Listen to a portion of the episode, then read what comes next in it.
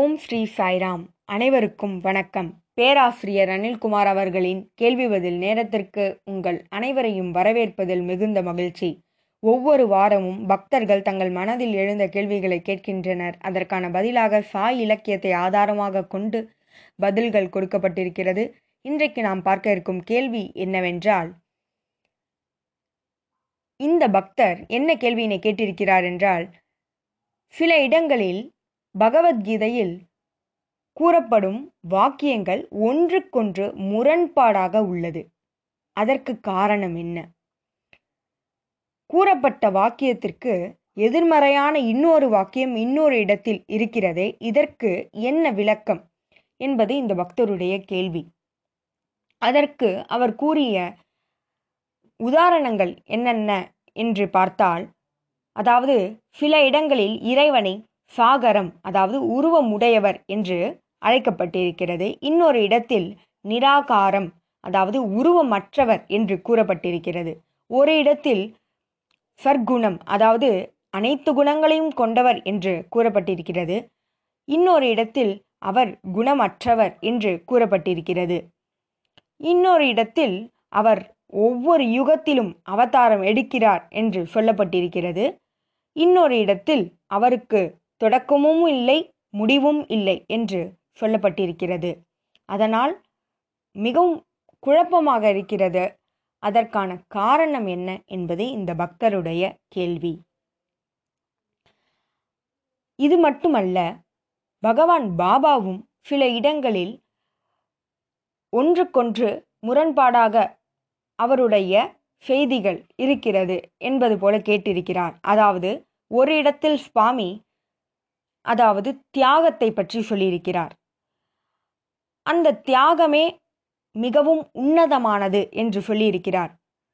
அந்த தியாகம் நம்முடைய அறிவாக இருக்கலாம் நேரமாக இருக்கலாம் நம்முடைய பொருட்களாக இருக்கலாம். ஆனால் இன்னொரு இடத்தில் சுவாமி சொல்வது இந்த பணத்தை கொண்டு நாம் எந்த தியாகத்தையும் செய்ய முடியாது. பணத்திற்கும் ஆன்மீகத்திற்கும் தொடர்பில்லை என்று பகவான் சொல்லியிருக்கிறார். அப்படியென்றால் சுவாமி இவ்வாறு முரண்பட்டு சொல்வதற்கான காரணம் என்ன என்பதனையும் கேட்டிருக்கிறார். முதலில் நாம் தெரிந்து கொள்ள வேண்டிய விஷயம் என்னவென்றால் தியாகம் என்பது என்ன? சுவாமி எதை தியாகம் செய்ய சொல்கிறார்? சுவாமி நம்முடைய உடல் மீது நாம் கொண்ட பற்றினை உடல் என்று நாம் நம்மை நினைத்து கொண்டிருக்கிறோம். அதனை நாம் தியாகம் செய்ய வேண்டும். அடுத்ததாக மனம் மனதோடு நம்மை அடையாளப்படுத்தி கொண்டிருக்கிறோம். அதனையும் தியாகம் செய்ய வேண்டும். இந்த ஆத்மா அல்லாத அத்தனையையும் நாம் ஆத்மா என்பதை மட்டுமே தான் உணர வேண்டும். மற்றவை அனைத்தையுமே நாம் தியாகம் செய்ய வேண்டும் என்று சுவாமி சொல்கிறார். ஆகவே இதில் நாம் புரிந்து கொள்ள வேண்டிய விஷயம் என்னவென்றால் சுவாமி இதை பற்றி தன்னுடைய செய்தியில் சொற்பொழிவில் சொல்லியிருக்கிறார். அது என்னவென்றால் ஒவ்வொருவருக்கும் ஒவ்வொரு நேரத்திற்கு ஒவ்வொரு விஷயங்கள் அவர் வாழ்க்கைக்கு தேவையானது அவரவருக்கு வந்து சேரும். அவரவருக்கு அந்த நேரத்தில் என்ன செய்தி சேர வேண்டுமோ அவ்வாறே அந்த தெய்வீக செய்தி வடிவமைக்கப்பட்டிருக்கும். ஆயிரக்கணக்கான மக்கள் அமர்ந்திருக்கும் குல்வந்த் ஹாலில் ஒவ்வொருவருக்கும் ஒவ்வொரு விதமாக பகவானின் செய்தி சென்றடையும். அதில் எதுவுமே முரண்பட்டதாக இருக்காது. நமக்கு நம்முடைய முன் ஜென்மத்தில் நம்முடைய தற்போதைய சூழ்நிலையில் என்னென்ன வேண்டும் எது எது இருந்தால் நம்முடைய முன்னேற்றத்திற்கு நம்முடைய ஆன்மீக முன்னேற்றத்திற்கு அது வழிவகுக்கும் என்பது இறைவன் மட்டுமே அறிவார். நாம் நம்முடைய மனதினை குறுகிய நோக்கில் பார்த்தால் அனைத்துமே முரண்பட்டதாக நிச்சயம் தெரியும். ஆனால் நம்முடைய மனதினை விரிவாக அதாவது ஓப்பன் மைண்டடாக பரந்த மனப்பான்மையில் நாம் பார்க்க வேண்டும். சுவாமி அப்பொழுது நமக்கு கொடுக்கக்கூடிய செய்தி நமக்கு மிகவும் சரியானதாக இருக்கிறது என்பது அப்பொழுது புரியும். சுவாமி சில இடங்களில் கர்ம யோகத்தை பற்றிய செய்தியினை கொடுத்திருப்பார்.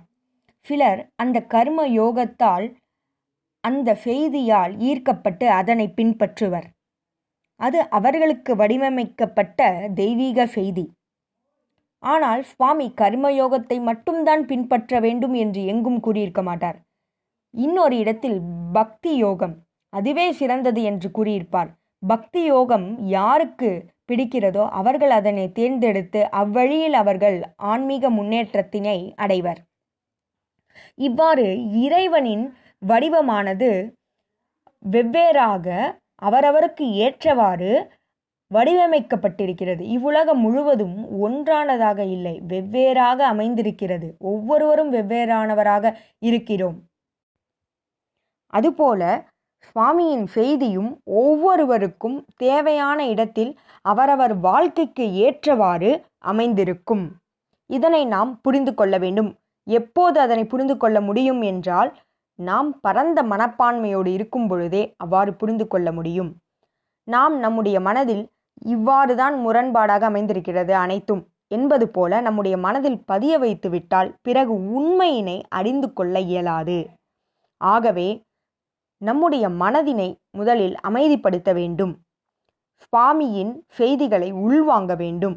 அப்பொழுது நிச்சயம் நமக்கான செய்தி என்பது நமக்கு புரிய வரும். இது அனைத்தும் அதாவது இந்த செய்திகள் அனைத்தும் எதற்காக? நாம் ஆத்மா அல்லாத பலவற்றை நாம் என்று நினைத்து கொண்டிருக்கிறோம். உடல் மனம் புத்தி இவை அனைத்தும் நாம் என்று நினைத்து கொண்டிருக்கிறோம்.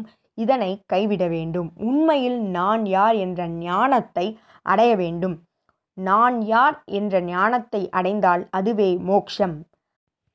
சந்தேகமானது உள்ளே நுழைந்துவிட்டால் பிறகு நம்மிடையே ஆன்மீக முன்னேற்றம் இருக்காது. எதனால் சந்தேகம் ஏற்படும் என்றால் மனதின் எண்ணங்களால் அகங்காரத்தினால். இந்த அகங்காரம் எப்பொழுது தலை தூக்கும் என்று தெரியாது. ஆகவே இந்த அகங்காரத்திற்கு வழிவகுக்காமல் பரந்த மனப்பான்மையோடு நம்முடைய மனதினை அமைதிப்படுத்தி சுவாமியின் கருத்துக்களை உள்வாங்கும் பொழுது நிச்சயம் நம்மால் இந்த சத்தியத்தை அறிய இயலும். நம்முடைய அகங்காரமானது எந்நேரமும் தலை தூக்கி நமக்கு நம்முடைய ஆன்மீக முன்னேற்றத்திற்கு சத்தியத்தை அறிய தடையாக இருக்கலாம்.